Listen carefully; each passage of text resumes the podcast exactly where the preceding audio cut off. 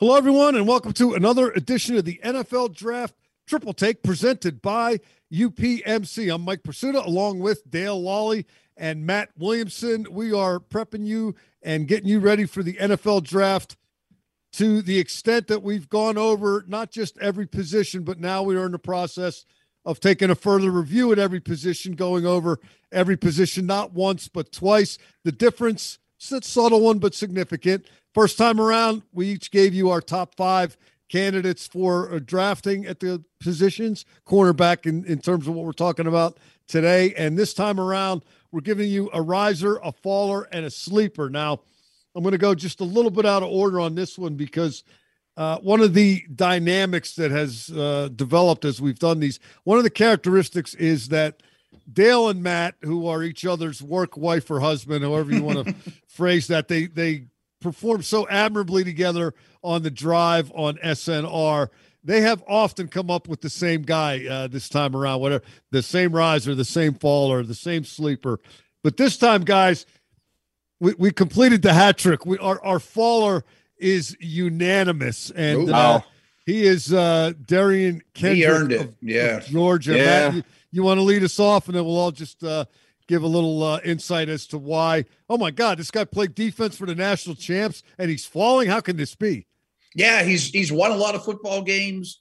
Uh, he's been an integral part for a couple teams, but he has some off-the-field things, you know, that were a worry before all this process. Uh, I think playing on that awesome Georgia defense gives you some leeway, too. It makes life a little easier when the pass rush is getting home like that.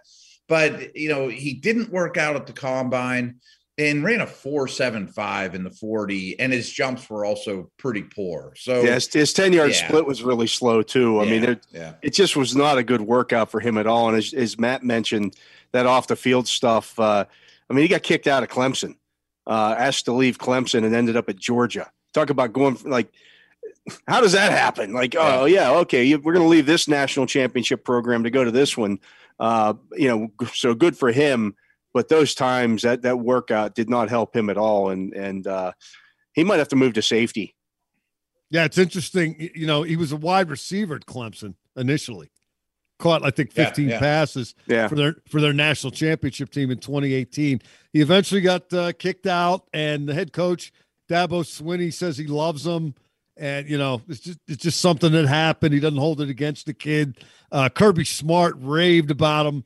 Uh, particularly after Georgia thumped Michigan. He was the M V P of the Orange Bowl, the national championship semifinal, couple of interceptions. But uh, you mentioned those times. And, you know, one of the things we've talked about a lot during these shows is that it, being great is not as great as it usually is because there's so many freaks out there that have gone so far past what our normal standard is for being really impressed.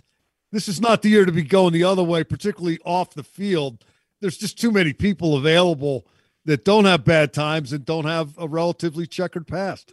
Yeah, one hundred percent. Yeah, too many strikes against him. You know, he, he needed he needed to run well to kind of alleviate some of those issues for the off the field stuff, and it just didn't happen. Dale, let's uh, stick with you. We'll do uh, riser second. Usually we lead off with that, but uh, we'll we'll take that uh, second uh, this time around. Who you got? I got Tariq Woolen of Texas San Antonio, and and uh, this was a guy, again, who caught my eye at the Senior Bowl. Uh, they were putting out a, uh, a spreadsheet every day down there that they'd send out to the media of who were the fastest guys uh, during the, the practices. They had the trackers on them, and he ran like twenty-three miles an hour. Uh, was a late was a late uh, addition to the Senior Bowl, and I'm like, okay, I got to start watching this guy. So I watched him the next couple of practices, and I'm like, wow, is he big? I didn't know how big. six four, two oh five, and he ran a four two six forty at the at the N F L Scouting Combine. He had a forty-two inch vertical. You want to talk freaky athletes? This guy might be the freakiest athlete in this entire draft. Uh, now, he's going to be raw. Uh, you know, U T S A is not a big time program, but man, you could take this guy in the in the you know in that day two and and mold him a little bit and. You're going to have something there because six four, two oh five, uh, to be that fast shouldn't be humanly possible. And Dale, a lot of those guys that are, they're really long striders or really high cut, like sprinters, you know, like Usain Bolt, but he can change direction and drop his yeah. hips. There's a lot to work with there. Yeah. I like that. You know, I, I wasn't going to overthink him. six four, two oh five, four point two six. I had him number five when we did the top five. Now, I think that was way higher than most people initially assessed this stuff, which is why I had uh, relatively low-hanging fruit for my riser. I went with uh, Roger McCreary of Auburn, who's a really good player, just missed cracking my top five, but uh, he he he's just uh, checking the boxes, as a lot of them are, just maybe not in an unprecedented fashion, but uh, really good football player. Uh, got his uh, forty down to four point four six at the Auburn Pro Day. Uh, the only thing I don't like about him is everybody keeps talking about this story, how he chows baked beans with sugar. That's his, that's his favorite meal. And uh, I don't know if I want to be around him while he's eating it. I don't know if I want to be around him after he's eating it. Yeah, is he, is he sitting around the campfire, uh, you know, like a Blazing Saddles style? Right. I don't know. Secret weapon on the field. But he, he, he does not lack confidence, and coming out of the S E C, why would he? Because there have been uh, many, many, many receivers coming out of the S E C last couple of years. He's seen them all. Yeah, good football player. Um, yeah, you know, just player. Yeah. In, in this draft, if you didn't run a sub four four at the cornerback position, nobody's going to talk about you. Matt, uh, you went up to uh, Happy Valley for your riser. Yeah, I almost went with Jalen Armar Davis from Alabama. You like More the hyphenated guys. Yeah, as I say, but I went with another guy, a young man with uh, three names here, and Tariq Castro Fields from Penn State. Um, I think he has some technique work to do. I think he's going to, you know, need a little bit of time.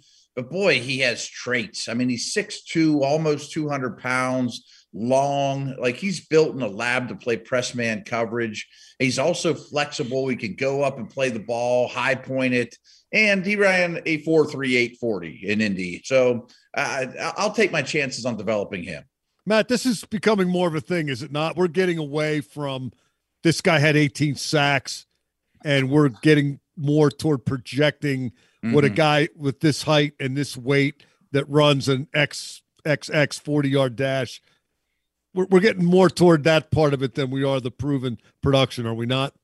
I, I think so. I mean – Um, especially this time of year. And I think that at times that's when mistakes are made too. You forget what you watched on tape, you know, and you, you just kind of, uh, what have you done for me lately process at, at times. And I think there's some mistakes made that way, but I also think analytics has something to do with it, that if I see all these measurables and I've got ten years of data to look at, boy, my hit rate's pretty good. I'm going to stay in that lane, you know? Matt, yeah, uh, it really works out well when, when both things mesh, when you yeah, have right, production right, right. and and that. But that, that's a oh, that's why he had eighteen sacks. He's yeah, right. Because he's big. Well, you, you, you look at it the yeah. other way. I mean, why didn't he have any sacks? Why didn't he have any production? Because he has all these athletic traits. So you, it goes both ways. Stay with you, Dale. Uh, interesting sleeper you came up with. Yeah, I'm going to stay with the small school guys, uh, kind of like I did with uh, U T S A. I'm going to Sam Houston State for my sleeper cornerback. That's Zion McCollum. Uh, again, another good-sized cornerback, six two, one ninety-nine. He ran a four three, three forty at the combine with a thirty-nine inch vertical, and then at a, a three nine four uh, twenty yard shuttle. Um, this is a guy who not only has those intangibles, the the athleticism, he had thirteen interceptions in yeah. college as well. I mean, so he's so actually the, got production as well as measurables. Yeah, um, you know, but it's, again, it's a small school. He originally signed with Utah coming out of uh, coming out of college or out of high school in in, in uh, Texas. Uh, he has a twin brother. The twin brother and he decided they wanted to stay closer to home. They're both, I guess, they lined up at safety in high school. They were the two starting safeties, and they're they're identical twin brothers. Go figure that out. Uh, you know, trying to figure out that if you're a quarterback. So. You know, they, they ended up going to Sam Houston State, and uh, again, it was a five-year player there, which you're going to see a lot of those guys in this year's draft. Uh, but thirteen interceptions in five seasons, that's good. That's pretty good ball skills for me. Matt, you're keeping it in the uh, Lone Star State. Tell us about Marcus Jones from Houston. He is five eight exactly. I mean, he's not five eight and a quarter. Uh, he doesn't have long arms. He has small hands. He's only a slot corner. And we can, you know, discuss, you know, what's a, a true slot worth in today's N F L. But everything else I'm about to say about him is awesome. I, I love this player. He is unbelievably twitchy. He has great feet. He is, you know, designed to deal with the Edelmans and the Welker types out of the slot. He is tough. He has great ball skills. Um, he's a valuable contributor on defense, but only in that role. But this is what I love about him. He's the best returner in the entire class. I mean, he has nine career return touchdowns and also will run down on punts and kickoffs as a gunner. You know, he'll stick his face in the fire. Maybe his new team even hands him the football or gets him on offense. I mean, this guy's a great football player. And I truly believe if he were six foot, he might be a top ten pick. If he were five ten, he might be. Right, right, right. You know, he just he just isn't. That's the only problem. Right. Yeah. And he never will be. My sleeper is Alante Taylor of Tennessee, a guy who uh, at the start of the process, people were wondering, is he a corner or is he a safety? Well, he ran really well at uh, Tennessee's pro day. Uh, well, actually in Indianapolis as well. Um, six foot, one hundred ninety-nine pounds. And one of his biggest backers throughout this offseason process has been Jim Nagy, who's the executive director of the Senior Bowl. He's seen a lot of these guys come and go. He says that uh, Taylor, Nagy says Taylor is inarguably the most innately physical corner available. Now, mm. I don't know if he's that, but he's physical and he can run. So, again, don't have to, to go too, too far. Once you get into uh, the portion of the draft where the sleepers are, are being heard from, uh, all the more reason to go with the measurables and and the, you know, projections as opposed to the production. Not that he's a bad player at Tennessee by any stretch of the imagination, but I think as this process has continued, he's shown people he is a corner, and he might be a pretty good one. Yeah, that's a nice sleeper there. I, I think it is. If Nagy is his biggest supporter, Ramon Foster might be his second biggest supporter because, well, anybody who went to Tennessee, that's, you know, automatically the way that goes. Yeah, I'll never forget the one year Ramon showed up to camp and he had the T. The Tennessee logo wheel covers. Yeah. And then he got, he got out of his car. He got the slipper. He got the slippers on. Yeah. Good for you, Ramon. You know what? Never forget your roots. That's right. That's right.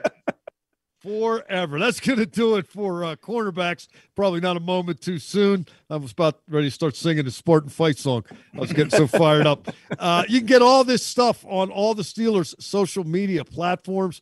Uh, Thank you for finding us. We we appreciate it. If you've been with us all along, we really appreciate it. If you're new to the show, well, we're happy about that as well. We're going to keep doing it uh, right up until draft night, uh, late April, uh, the first round on a Thursday night, then rounds two and three on a Friday, and then it finishes up on Saturday. And uh, if if you're not prepared as you need to be by then, it's because, well, you just haven't been paying close enough attention. That's going to do it for us. For Matt Williamson and Dale Lawley, I'm Mike Pursuta. This has been still another edition of the N F L Draft Triple Take presented by U P M C.